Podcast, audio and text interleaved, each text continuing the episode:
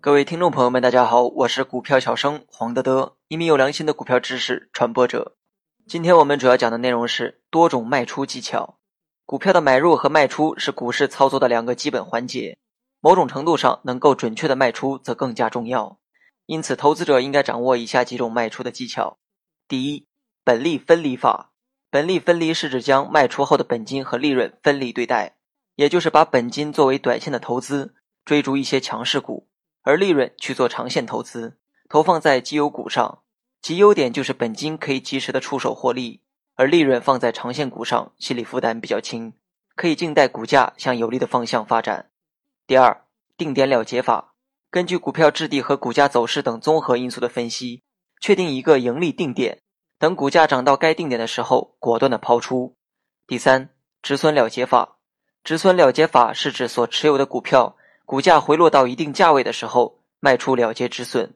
比如，不管股价如何上涨，只要确定股价从高点回跌一块钱，便了结止损。这种方法对小股民很实用，让出了一点小利，却解决了无法掌握股市涨跌的问题。学习更多实战技巧，你也可以关注我的公众号“股票小生黄德德”。第四点，也是最后一点，分批了结法。这种方法是将所持有的股票分批卖出，这是在判断力较弱的时候对定点了结法的补充。分批了结法分为定量分批了结法和倒金字塔出货法。比如说，某投资者持有一万股，价格为四十块的股票，预定出卖点是五十块钱，一批卖出两千五百股，以后每涨五块钱就卖掉一批，也就是五十块钱的时候卖两千五百股，五十五块钱的时候再卖两千五百股。一直卖到六十五块钱的时候，全部出手，这就是定量了结法。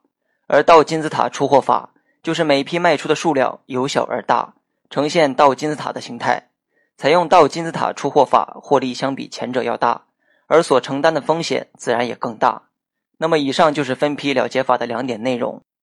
分批了结法弥补了由于股价幅度判断不清而可能造成的利润减少，但是卖出股票需要的周期较长。需要承担股价在高位变动时的风险。好了，本期节目就到这里，详细内容你也可以在节目下方查看文字稿件。